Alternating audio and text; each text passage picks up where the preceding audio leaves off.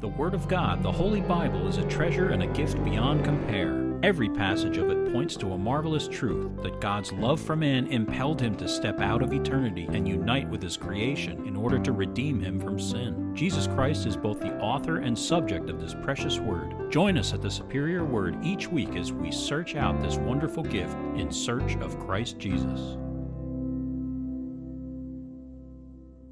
Psalm 50, a psalm of Asaph.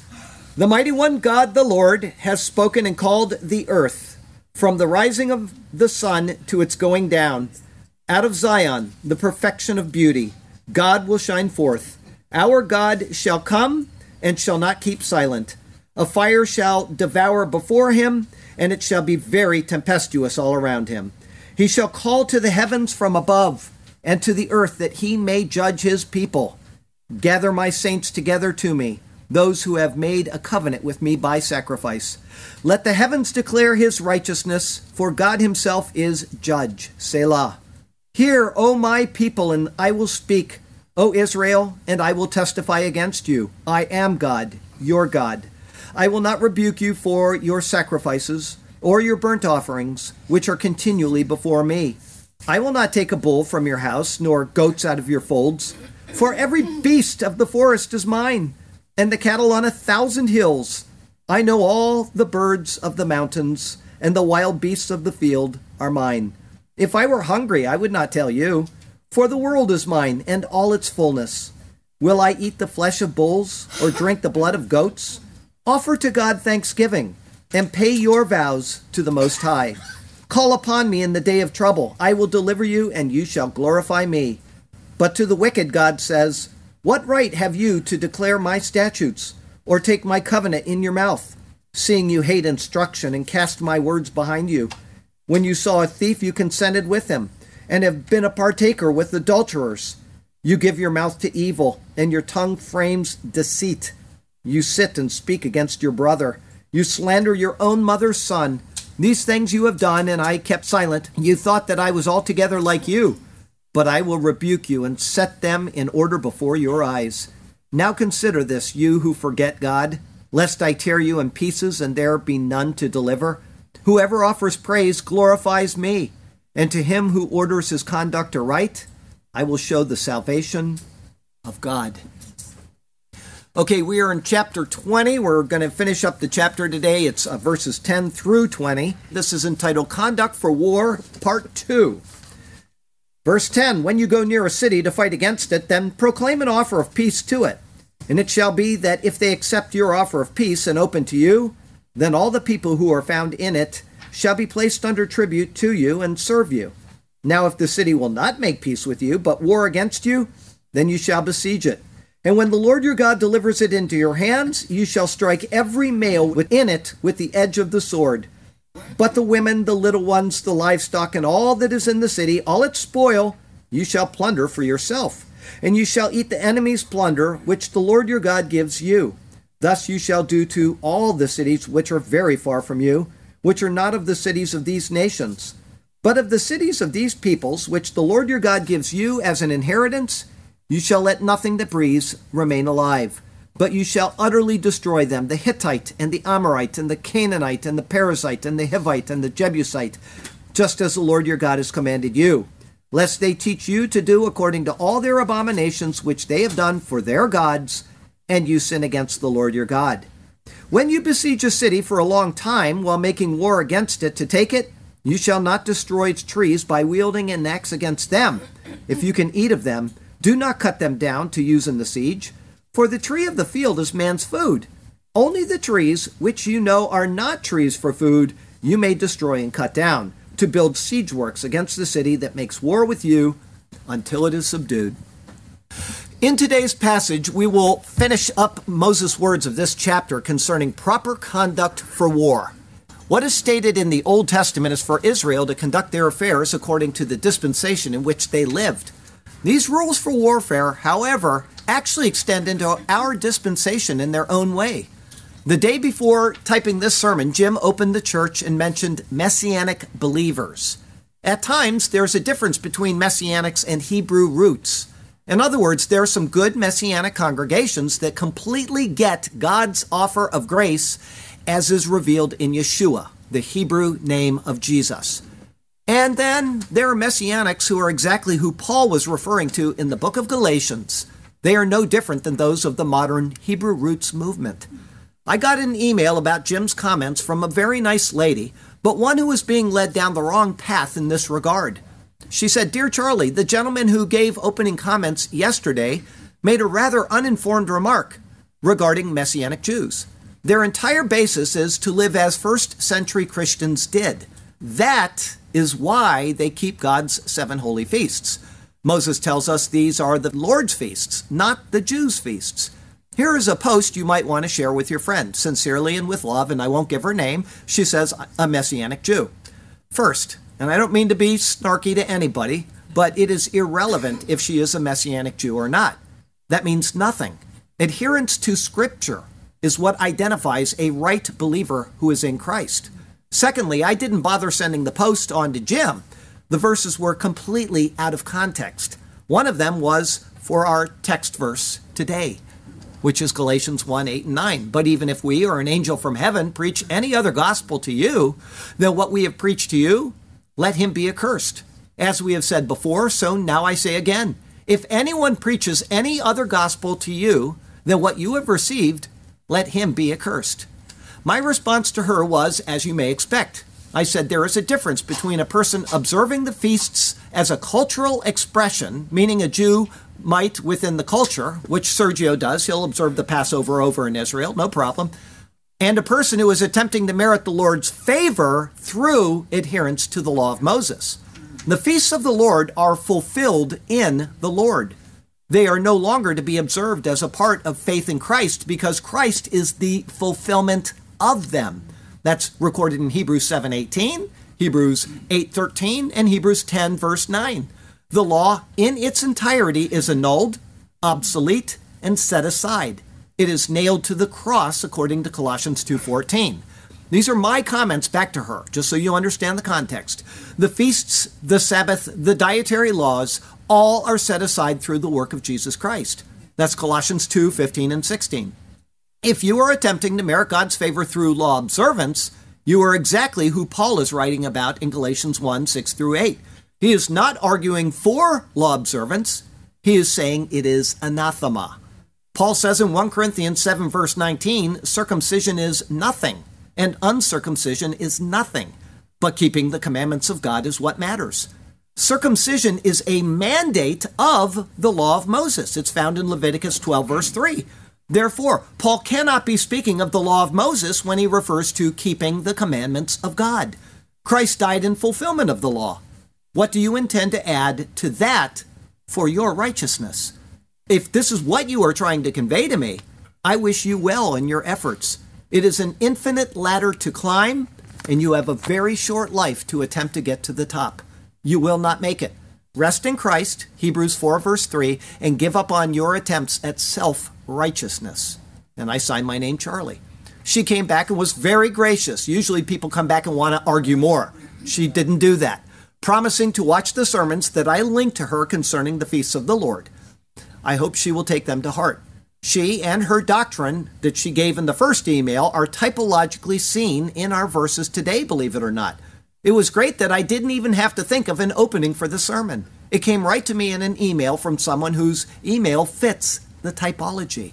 Important things like keeping things in context and resting solely in the grace of Jesus Christ rather than on one's own righteousness are to be found in his superior word.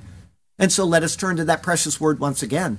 And may God speak to us through his word today, and may his glorious name ever be praised.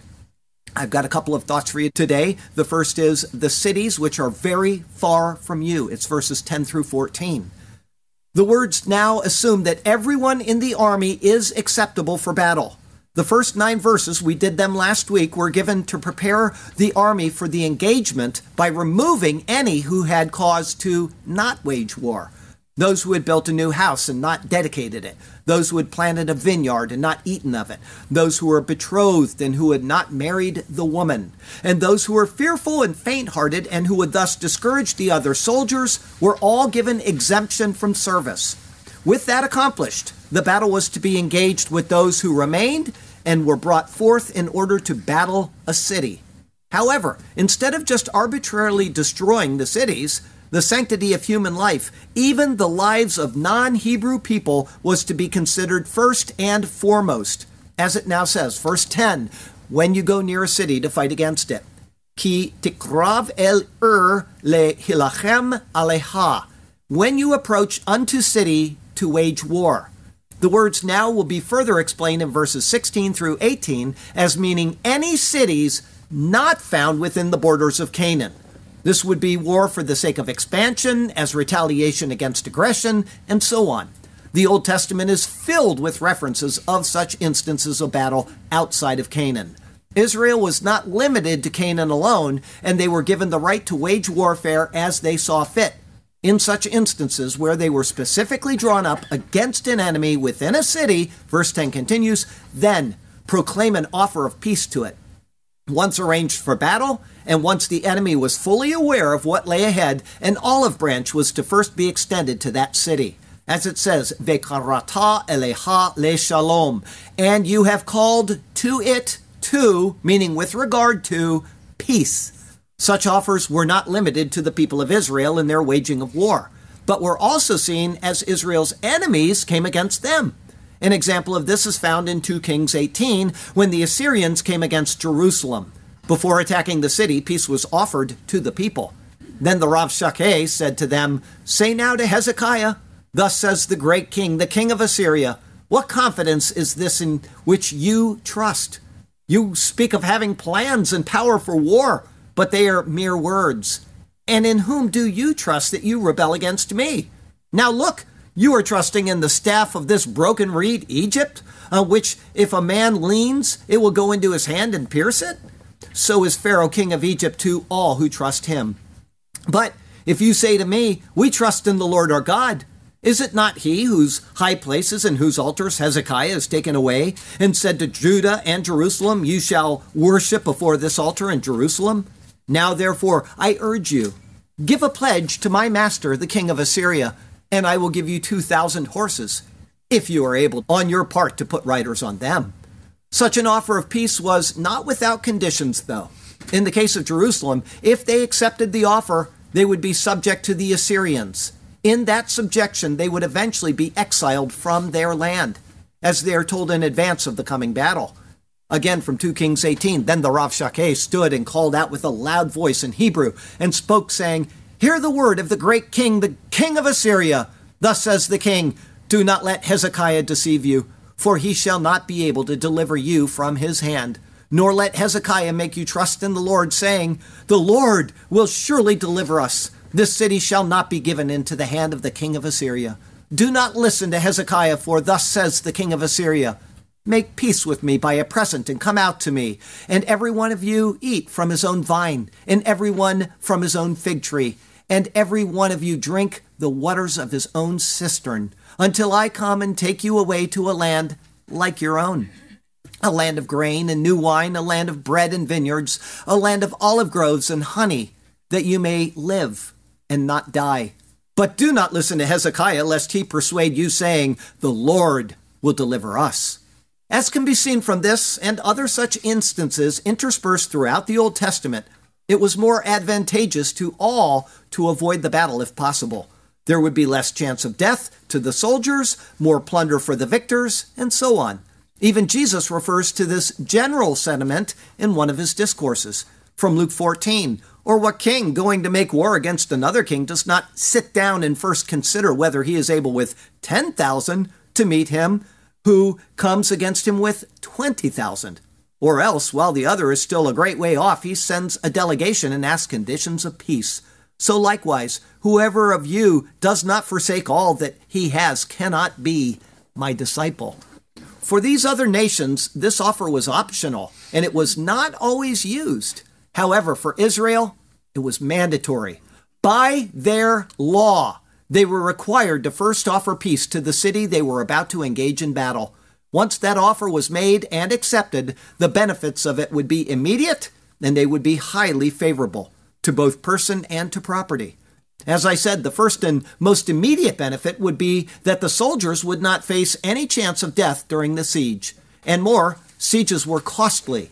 Supplies would have to be brought in for extended periods of time, and during times of attack, even the weaker of the city could use fortifications to their own advantage, as is seen in Judges 9.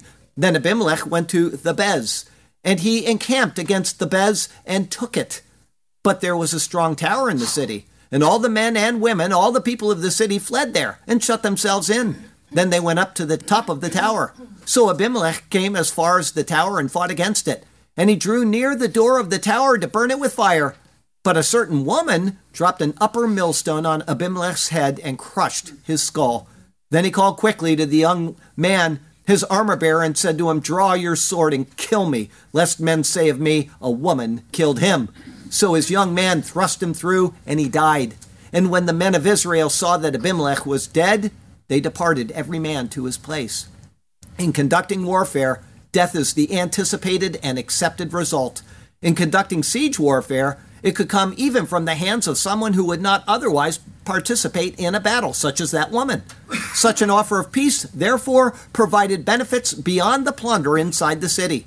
Therefore, it is both the smart choice for any army but it was also the precept of the law for Israel. Verse 11 And it shall be that if they accept your offer of peace, it is certainly the favored option. For Israel, it meant no extended siege, no chance of losing soldiers, and a free hand in what would come next. For those who accepted the offer, and for the Lord who created them, it meant their lives would be spared. The certain intent of the command in the first place. Verse 11 continues, and open to you. Obviously, the condition of peace means free reign for the victors. The goods of the city would be under the authority and disposition of Israel. The people would be subject to them, and they would face a much different life than they faced moments before. But they would have life. The results of the choice are, verse 11 continues, then all the people who are found in it shall be placed under tribute to you and serve you.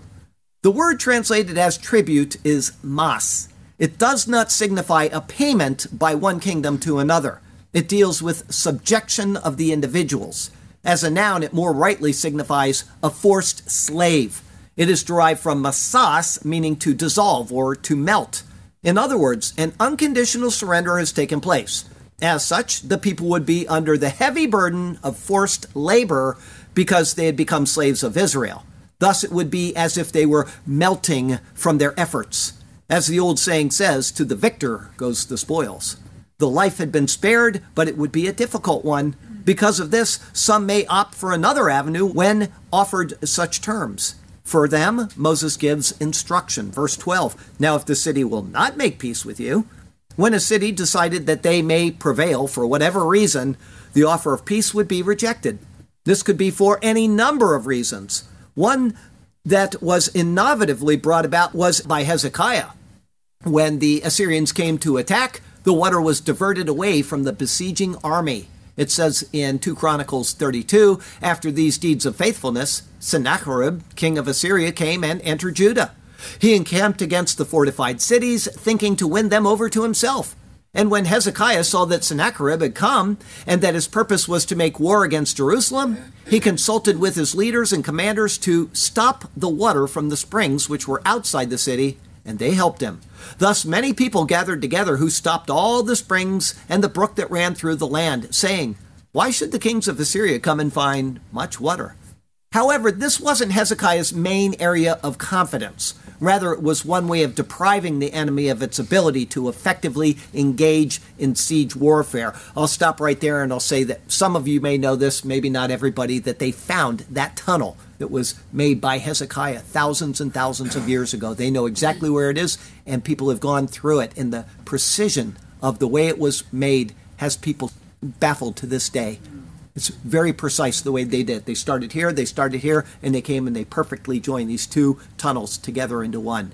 Anyway, another reason for declining an offer of peace was a reliance on the stronghold itself, as well as the abilities and capabilities of the defenders. In the case of Hezekiah, he not only was set in a well fortified city with well suited men, but he ultimately had confidence in the defender of Israel. It says in 2 Chronicles 32, and he strengthened himself, built up all the wall that was broken, raised up to the towers, and built another wall outside. Also, he repaired the Millo in the city of David, and he made weapons and shields in abundance. Then he set military captains over the people, gathered them together to him in the open square of the city gate, and gave them encouragement, saying, Be strong and courageous. Do not be afraid nor dismayed before the king of Assyria, nor before all the multitude that is with him. For there are more with us than with him.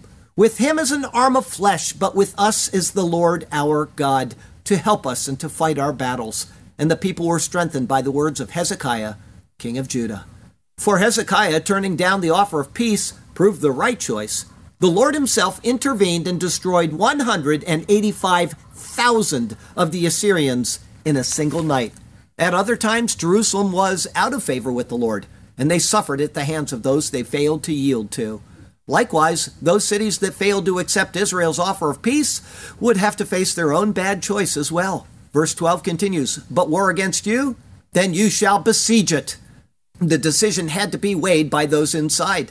It is certain what the consequences of turning down the offer of peace would be, and that would surely weigh heavily upon the people inside.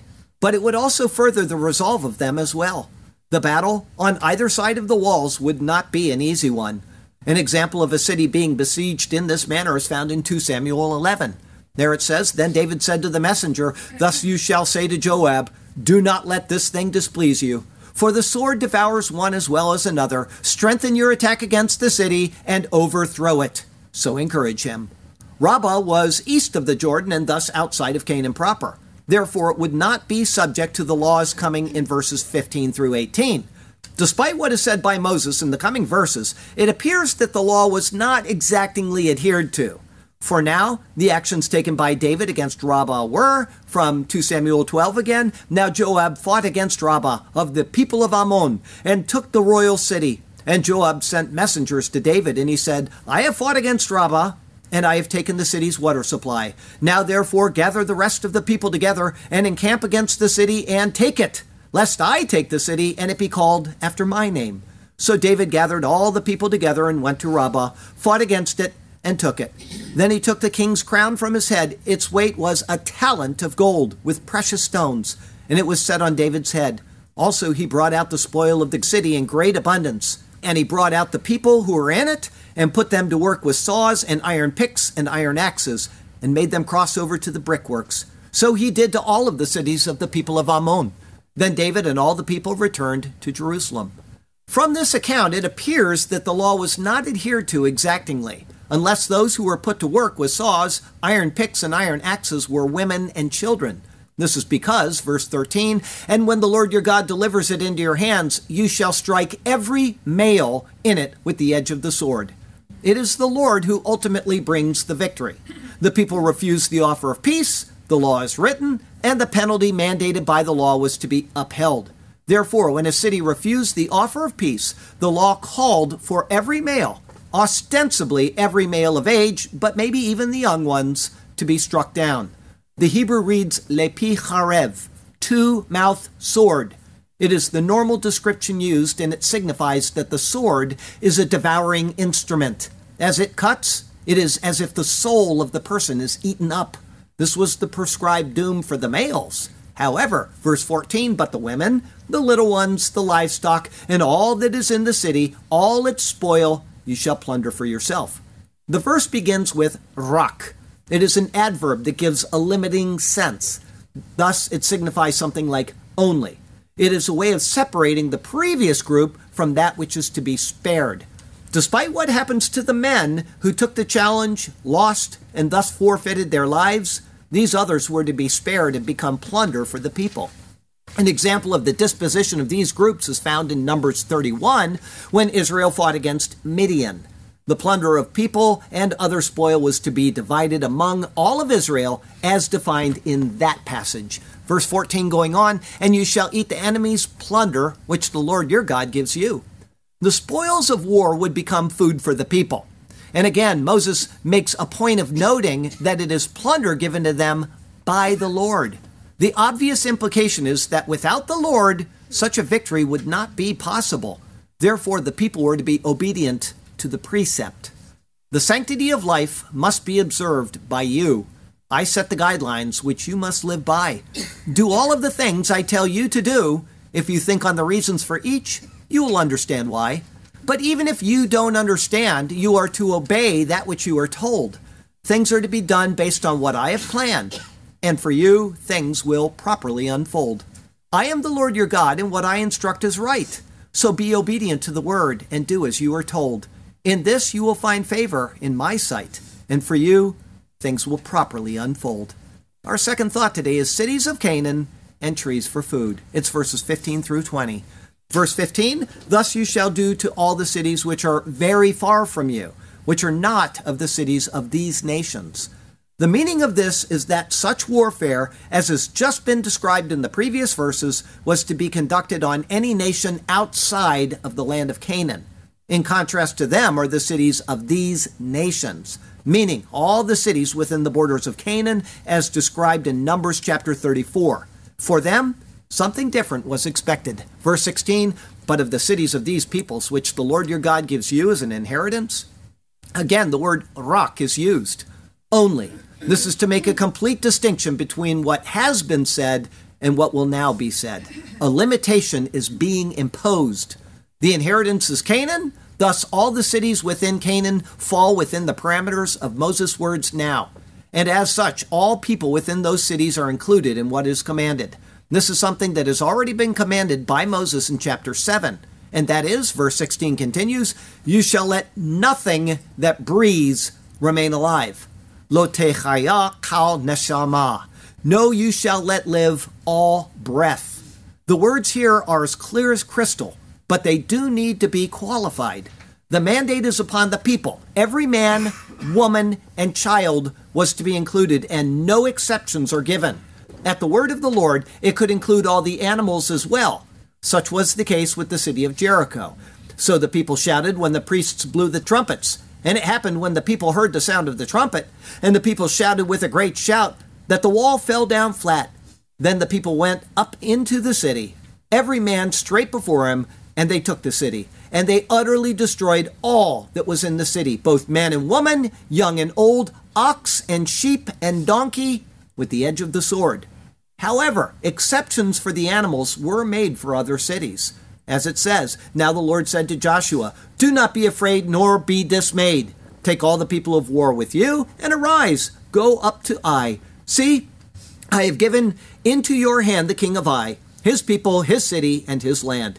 And you shall do to Ai and its king as you did to Jericho and its king. Only its spoil and its cattle you shall take as booty for yourselves lay an ambush for the city behind it. So in Jericho, everything had to die. In Ai, they could save the animals. The circumstances were totally up to what the Lord determined, but the circumstances never gave exceptions for sparing the people of the cities. Despite this, Adam Clarke incorrectly states after all, many plausible arguments have been brought to prove that even these seven Canaanitish nations might be received into mercy, provided they one, renounce their idolatry, two, become subject to the Jews, and three, paid annual tribute, and that it was only in case these terms were rejected that they were not to leave alive in such a city anything that breathed. It is true that Israel failed to exterminate the inhabitants, and such things did come about. It is also true that Israel made agreements not allowed under the law with various people, such as Rahav the harlot and people groups such as the Gibeonites. However, these are instances of failing to uphold the law as it is spoken forth. The law gives no exception at all. The mandate was for extermination. Despite Israel's failure in this, good came forth, such as Rahav entering into the line of David and ultimately that of the Lord himself. The original mandate, however, is set forth clearly and unambiguously. Verse 17, but you shall utterly destroy them Ki hacharem tachar. For accursing them, you shall make them accursed. The word is haram. and it signifies to devote to destruction as an offering to God. When haram is pronounced, whatever the Lord included as haram was to be utterly destroyed. It is the same word spoken in chapter 7. When the Lord your God brings you into the land which you go to possess, and has cast out many nations before you the Hittites and the Girgashites and the Amorites and the Canaanites and the Perizzites and the Hivites and the Jebusites, seven nations greater and mightier than you. And when the Lord your God delivers them over to you, you shall conquer them and utterly destroy them. You shall make no covenant with them, nor show mercy to them. Verse 17 continues The Hittite and the Amorite and the Canaanite and the Perizzite and the Hivite and the Jebusite. Unlike chapter 7, Moses leaves off the Girgashites, naming only six instead of seven nations. It's actually a sweet note of authenticity because anyone adding stuff into the word later would have been careful to ensure the list was always the same. Moses felt no such constraints. This mandate is, as Moses says, verse 17 going on, just as the Lord your God has commanded you. This takes the reader all the way back to Exodus 23. For my angel will go before you and bring you into the Amorites and the Hittites and the Perizzites and the Canaanites and the Hivites and the Jebusites, and I will cut them off. The Lord said he would cut them off. But he then said just a few verses later that Israel would do so. Exodus 23 again For I will deliver the inhabitants of the land into your hand, and you shall drive them out before you. You shall make no covenant with them, nor with their gods. They shall not dwell in your land, lest they make you sin against me. For if you serve their gods, it will surely be a snare to you. This synergistic, meaning the working together task of exterminating the inhabitants, is seen time and time and time again. Interestingly, the list of nations Moses gives here in Deuteronomy 20 is the same as that just noted from Exodus 23, except the order is different. Again, it is a sweet touch of authenticity that the words are in fact original.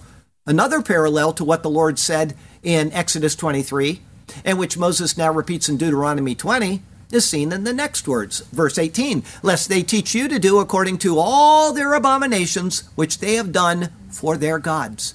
The Hebrew is more specific. Lema'an asher lo yela medu etchem la'asot keko toavotam asher asu le lo hehem, and to end purpose, which know they teach you to do according to all their abominations which they have done to, meaning with regard to their gods. The Hebrew in this one verse of the entire passage has gone from the second person singular, you Israel, to the second person plural, you all. The idea is that each person is liable to be infected by any person that is spared. Once that person is, he can then spread the infection to others. Thus, the mandate is complete annihilation of all of the inhabitants. This is the great reason. Not only have they done these things, but they will then infect Israel and cause them to do these things. In such a state, Moses says, verse 18 continues, and you sinned against the Lord your God. Ve'chatatem leYehovah Elohechem. And you sin too, meaning with regard to Jehovah your God. The thought here is not that they would serve the gods of these people groups, but that they would incorrectly serve Jehovah. The contrast is seen in the words Lelohehem and Le Jehovah, to their gods and to Jehovah. It is true that Israel would and did serve the other gods of Canaan, but this is dealing here with incorrectly serving the Lord. This then follows in type to proper service of Jesus. He is the same Lord, but we now have the substance of whom Israel's shadow only anticipated. To improperly serve the Lord meant that they were not fulfilling the typology of Christ to come. For us to improperly serve the Lord means that we are failing to honor Christ who has come.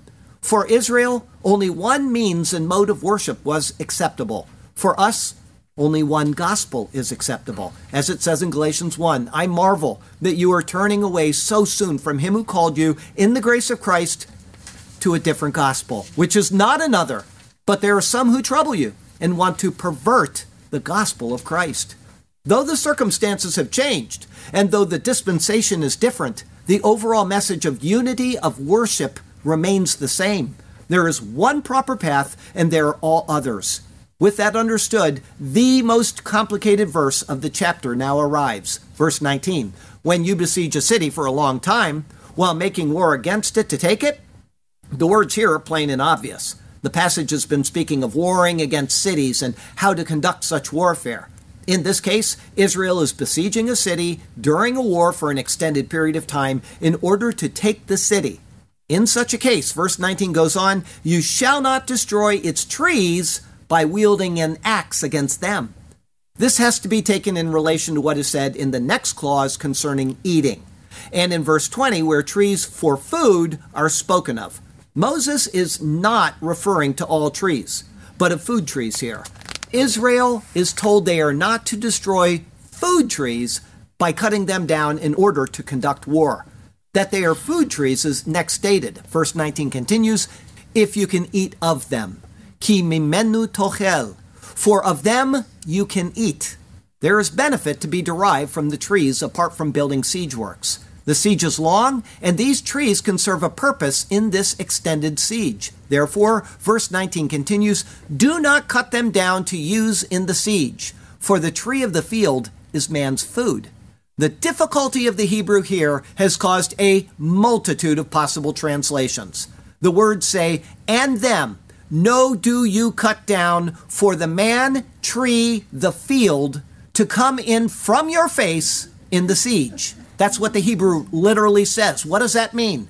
Some suggestions are for the tree of the field is man's food.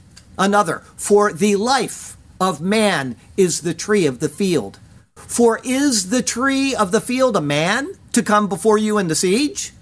How about, for the man, the tree of the field cannot offer resistance.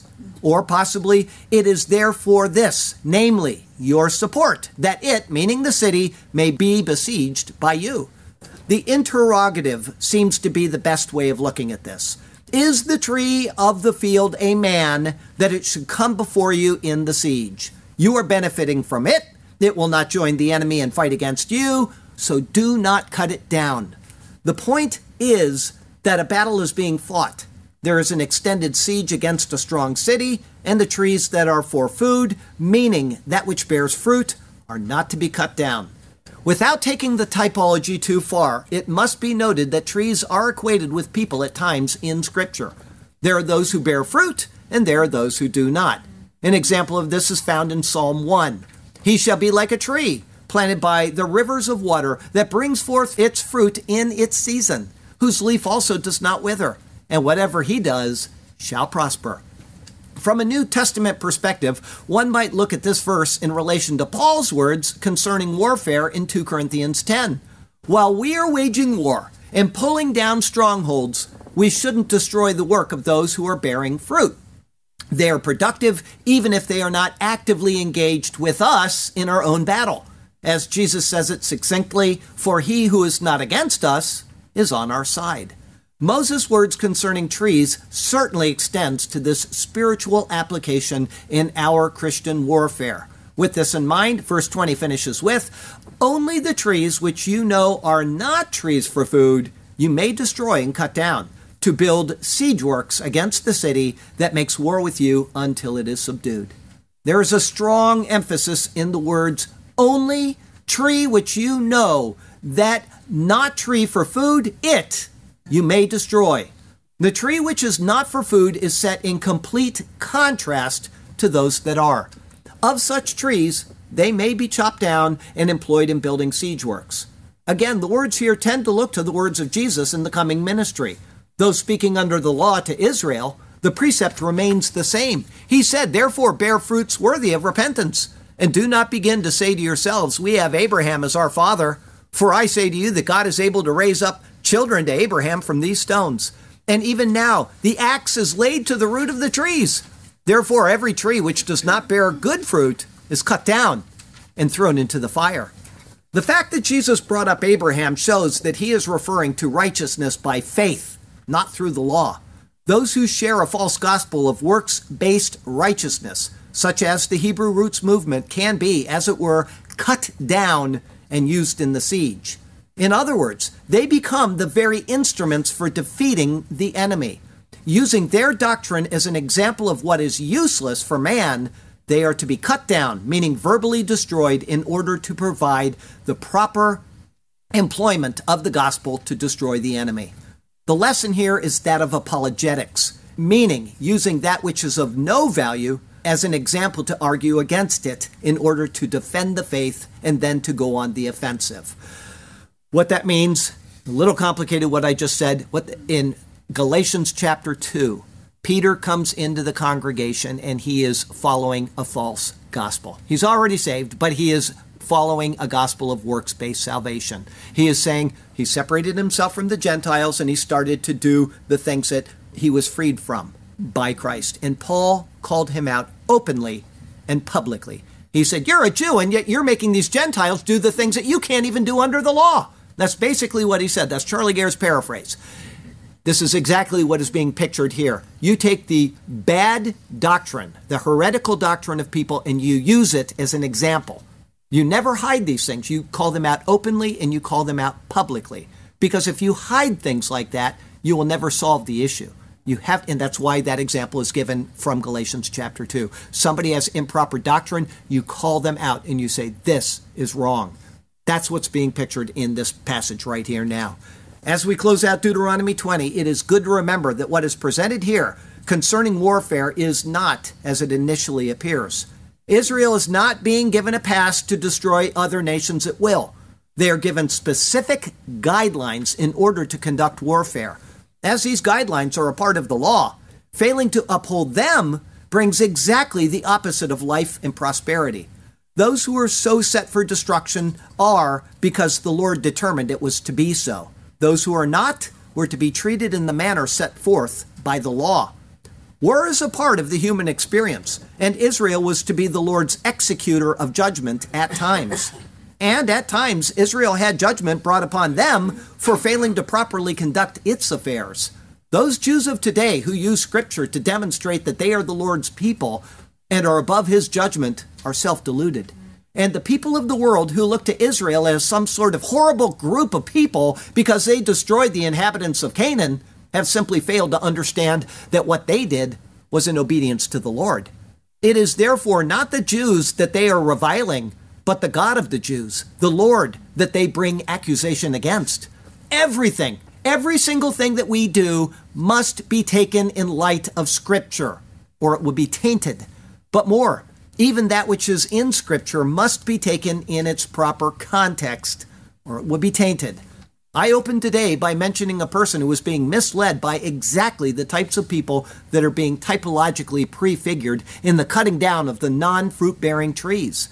Just because someone says they are of the Lord, it does not mean that it is so. Those who are the Lord's are those who bear fruit to the Lord, believing by faith. And those who bear fruit do so when they live in faith, not by works of the law. As I said during the sermon, to improperly serve the Lord means that we are failing to honor Christ who has come. For Israel, only one means and mode of worship was acceptable. For us, only one gospel is acceptable. There is no other. Be sure to wage your warfare according to the rules set down in the New Testament. We are soldiers, we are in a war, and we must conduct ourselves with right doctrine and in the means and mode directed by the Lord for those who have been saved by the blood of Jesus Christ to the glory of God the Father. As an added bonus, and something I did not put into the printed text of the that you have in your hands, as an added bonus, I will go over the points of the meme that was sent to me. I did not send it on to Jim, but I'll read you what it said and I'll show you how I defended against it. The title of the meme said, Calling All Pastors. In Galatians 2, Paul says that there is only one gospel, and those who teach a different one are under a curse. 2 Peter 3 14 through 17 Peter warns that many will misinterpret Paul's difficult to understand writings, resulting in lawlessness and destruction. Are you absolutely certain that you're not misrepresenting Paul? Heading, this is my response. Heading, first point. Paul says there is only one gospel. That is found in 1 Corinthians 15, 3 and 4. It is based on faith and nothing else. He then goes on to minutely detail the heresy of reintroducing the law using circumcision as a baseline for this in the book of Galatians. Heading, second point. Peter's words in 2 Peter 3 concerning Paul are exactly what Paul speaks of when he rebukes Peter in Galatians chapter 2. It is as clear as crystal what Paul says to Peter there. So I'm going to cite you from Galatians chapter 2. Now, when Peter had come to Antioch, I withstood him to his face, because he was to be blamed. For before certain men came from James, he would eat with the Gentiles. This is Peter, a Jew, eating with the Gentiles. But when they came, he withdrew and separated himself, fearing those who were of the circumcision. And the rest of the Jews also played the hypocrite with him, so that even Barnabas was carried away with their hypocrisy.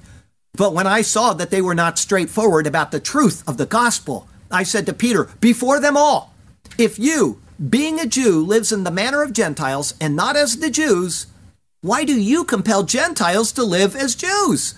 We who are Jews by nature, and not sinners of the Gentiles, knowing that a man is not justified by the works of the law, but by faith in Jesus Christ. Even we have believed in Christ Jesus that we might be justified by faith in Christ and not by works of the law. For by the works of the law, no flesh is justified. Point number one Paul always kept the Sabbath. This is the meme. Point number one Paul always kept the Sabbath. And they cite Acts 17 2 and Acts 18 4. One, my response Paul did not always keep the Sabbath, as claimed by the meme. He went into the synagogues on the Sabbath because that is when the Jews met, not because he felt it was necessary to observe the Sabbath. In fact, he argues for the exact opposite in Romans 14, 5 and 6, and Colossians 2, 16, and elsewhere. Hebrews, certainly written by Paul, says in the middle of several chapters of discussing the Sabbath that in Christ we find our rest. Yes, the Sabbath. He meticulously demonstrates that Christ is the fulfillment of the Sabbath, and those Jews who have not come to Christ have not found their rest. They are still living out the shadow of which Christ is the substance. Point two on the meme Paul kept the feasts. They cite Acts 26 and Acts 2016. Point number two rebuttal. This is misleading. Paul observed this feast and he says he did it for a particular purpose. Paul is clear about why he did things in 1 Corinthians chapter 9. For though I am free from all men, I have made myself a servant to all, that I might win the more. And to the Jews I became as a Jew, that I might win Jews. To those who are under the law, as under the law, that I might win those who are under the law. To those who are without law, as without law, not being without law toward God, but under law toward Christ, that I might win those who are without law. To the weak I became as weak, that I might win the weak. I have become all things to all men, that I might by all means save some. Now, this I do for the gospel's sake, that I may be a partaker of it with you. The context of what Paul says actually matters. Point three on the meme Paul instructed us to keep the feasts 1 Corinthians 5, 7, and 8. Three, rebuttal. Paul never instructed anyone to keep the feasts. If you read what he says, he is quite clear on this. Christ is our Passover. He then refers to the Feast of Unleavened Bread, a pilgrim feast that anticipated our time in Christ. In this, we are to live out the fulfillment of the Feast of Unleavened Bread in sincerity and truth. He says, Let us keep the feast, and then he qualifies what he's talking about not the Feast of Israel, but the Feast of sincerity and truth. Four, Paul believed all of the Torah. Acts 24 14. Anybody? Yes, Paul believed all of the Torah. So what? I believe all of the Torah and have taught on it for 10 years now, from Genesis 1 1. Anyone who doesn't believe all of the Torah and claims to be a Bible believer is adult. Are we supposed to build an ark like Noah? Context matters. 5. Paul said that we established the Torah, Romans 3:31. 5. My answer, yes. Paul said that we established the Torah. He also says in the same paragraph that we do so by faith in Christ, not by deeds of the law. 6. Paul taught from the Torah, Acts 28:23. 6. Yes, Paul taught from the Torah. The Old Testament was the only scripture that existed at that time. Jesus is rather clear. It points to him, and Moses wrote about him. That's in John 5:39 and John 5:46. This is what Paul carefully explains. The Torah is just a stepping stone to lead us to Christ. 7. Paul obeyed the Torah. Acts 21:24 and Romans 7 25. 7. Rebuttal. This point has to be taken in context, and this meme provides no context. Paul says in Romans 6:14 that we are not under law, but under grace. He repeats that in the next verse. He gives the same sentiment in 1 Corinthians 9 verse 21. He also says in Galatians 3:10 that the law brings a curse. Paul gives an example of the law in Galatians 4 using Sarah and Hagar as a teaching tool. Moses was giving insights into what God would do in Christ. It ain't law observance. Point 8. Paul took delight in the Torah. Romans 7:22. Rebuttal: Paul took delight in the Torah. Of course he did. So do I. It is the very body of law from Moses that tells us of what God would do in Christ. Anyone who doesn't delight in the Torah is lost in poor theology, or just lost. Point 9. Paul told us to imitate him. 1 Corinthians 4 16 and 1 Corinthians 11 1. Rebuttal. Point 9. Paul told us to imitate him. That is what I have been doing since I met Christ, steering people away from this heresy known as the Hebrew roots. It cannot please God because it is contrary to the message of God in Christ. There's only one gospel. I'm going to read it to you right out of the Bible so I don't paraphrase it and misalign it. I'm going to take you to 1 Corinthians chapter 15. And he says there in 1 Corinthians 15, this is it. For I delivered you First of all, that which I also received that Christ died for our sins according to the Scriptures, and that he was buried, and that he rose again the third day according to the Scriptures.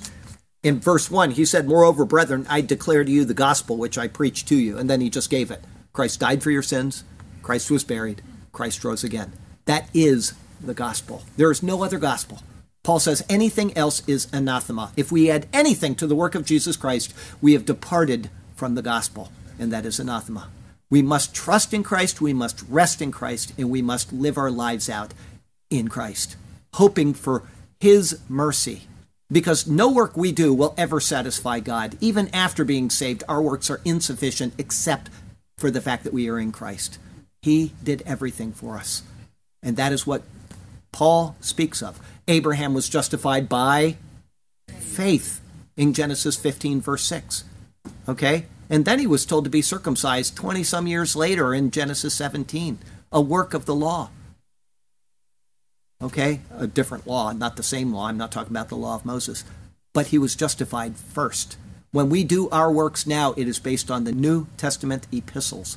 What Paul has written down, what Peter has written down, what James have written down is for instruction in the church. Everything in the Bible is for our instruction, but the context must be maintained when Jesus spoke under the law in Matthew, Mark, and Luke, the synoptic gospels. He was speaking to Israel, to nobody else. He never spoke to anybody else except, you know, when that Syrophoenician woman came up to him. But when he was speaking to them, he was speaking only under the dispensation of the law. That is where his doctrine for them was to instruct them that they needed something better. When he speaks about the end times coming, he's not speaking to the church. He's speaking about the end times that will fall on Israel. Matthew 24 and Luke 23 or 22, I think it is, etc. Those are all referring to the tribulation period. The nation of Israel needs to get through the law, seven more years, and then they will understand the grace. And we need to never fall back on the law. Christ fulfilled it. What more can we add to this? What more could we add? And you're going to see in the next, I think it's four sermons from from uh, Deuteronomy 21, the marvel of what Christ has done for us. I mean, it's just it's the most Christological chapter. It is so wonderful. I can't wait to get into those sermons. Trust in Christ, believe the gospel, and be saved. And then from there, do everything you do to the glory of God who saved you. One more point about salvation. If you have to do something after being saved in order to stay saved, then it was never of grace. It doesn't matter where it happens on the timeline. If you have something to do with your salvation, it has never been of grace, ever. Think it through. Our closing verse 2 Corinthians 10. For though we walk in the flesh, we do not war according to the flesh. For the weapons of our warfare are not carnal, but mighty in God for pulling down strongholds, casting down arguments and every high thing that exalts itself against the knowledge of God, bringing every thought into captivity to the obedience of Christ. He doesn't say the obedience of the law, he says of the obedience of Christ.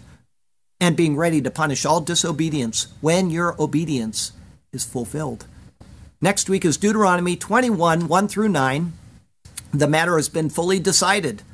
It's entitled, And Atonement Shall Be Provided. That'll be our 61st Deuteronomy sermon. I haven't read that in about eight weeks. I read it yesterday. Is today? No, I read it Friday. And I just, I was just delighting in the pictures of Christ, just delighting in them. The Lord has you exactly where He wants you. He has a good plan and a purpose for you, but He also has expectations of you as He prepares you for entrance into His land of promise. And so follow Him, trust Him, and follow Him, and He will do marvelous things for you and through you. Okay? Now, I have a question for you before we go. I don't have anything. I didn't bring anything to give you. You can have one of those pieces of candy over there, whatever. Or you, I'll give you a ride on this YF22. Pretty, pretty great. But what I want you to do, if you have an answer, I want you to raise your hand because there's three things you have to answer. And if everybody calls out, I'm not going to hear who gets it first. So whoever's hand I see go up first, that's who I'm going to call on. Name three different fruit trees mentioned in the Bible. Okay. Almond. Is uh, almond a fruit? Is is a nut a fruit? It is. He's. Oh well. I, I want to make sure. Can we? What? Oh, go ahead, Vic. Oh, let him finish. Oh, oh, okay. That'll be second. Oh, what? No tangerine. Okay. I don't know if an I, I I don't know if an almond is a fruit. Anybody else? Go ahead. Oh, wait. Go ahead, Vic. You have olives, you have uh, pomegranate, and you have uh, Fig. All right. You and you, both of you, get a get get a ride in my YF22 today. That you're right. I didn't think anybody would get pomegranate because I said in the sermon the fig and the olive just to make sure that people would get two of them. I didn't want to stump you too much. So very proud of you. Paid attention in the sermon and you knew your pomegranate. So very good. All right, that's wonderful. Okay, we got a poem and then we're going to be done. Conduct for War Part 2. When you go near a city, and I know it's hard when you are being asked a question, it's very hard to answer. If I was sitting there and somebody asked it, I would not have been able to answer it. That's the way I am. I, my brain seizes up. And then afterward, you say, oh, of course, whatever. Okay, Conduct for War Part 2. When you go near a city to fight against it, then proclaim an offer of peace to it. And it shall be that if they accept your offer of peace and open to you, to this they do commit, then all the people shall be who are found in it placed under tribute to you and serve you. To this they shall commit. Now, if the city will not make peace with you, but war against you, then you shall besiege it, coming against that horde. And when the Lord your God delivers it into your hands, you shall strike every male in it with the edge of the sword. But the women, the little ones, the livestock, and all that is in the city, all its spoil, yes, it is true, you shall plunder for yourself, and you shall eat the enemy's plunder which the Lord your God gives you. Thus you shall do to all the cities which are very far from you, which are not of the cities of these nations, so you shall do. But of the cities of these peoples, which the Lord your God gives you uh, as an inheritance, you shall let nothing that breathes remain alive, but you shall utterly destroy them. A termination dance. The Hittite and the Amorite and the Canaanite and the Perizzite too, and the Hivite and the Jebusite, just as the Lord your God has commanded you, lest they teach you to do according to all their abominations which they applaud which they have done for their gods, and you sin against the Lord your God. When you besiege a city for a long time, while making war against it, it to take, you shall not destroy its trees by wielding an axe against them. If you can eat of them, an exemption you shall make. Do not cut them down to use in the siege, that would be rude, for the tree of the field is man's food. Only the trees which you know are not trees for food you may destroy and cut down to build siege works against the city that makes war with you until it is subdued, until you have destroyed that town. Lord God, turn our hearts to be obedient to your word. Give us wisdom to be ever faithful to you. May we carefully heed each thing we have heard. Yes, Lord God, may our hearts be faithful and true. And we shall be content and satisfied in you alone. We will follow you as we sing our songs of praise. Hallelujah to you, to us, your path you have shown. Hallelujah we shall sing to you for all of our days. Hallelujah and amen.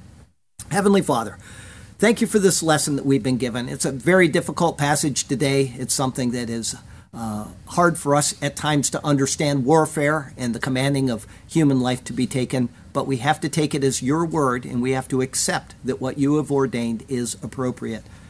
They were given their chance 400 years before at the time of Abraham, and you gave them the grace of living in your presence all of those days, hoping that they would turn, and you knew that they wouldn't, and it was time for their extermination. And we know that that's coming on an unrepentant world again very soon.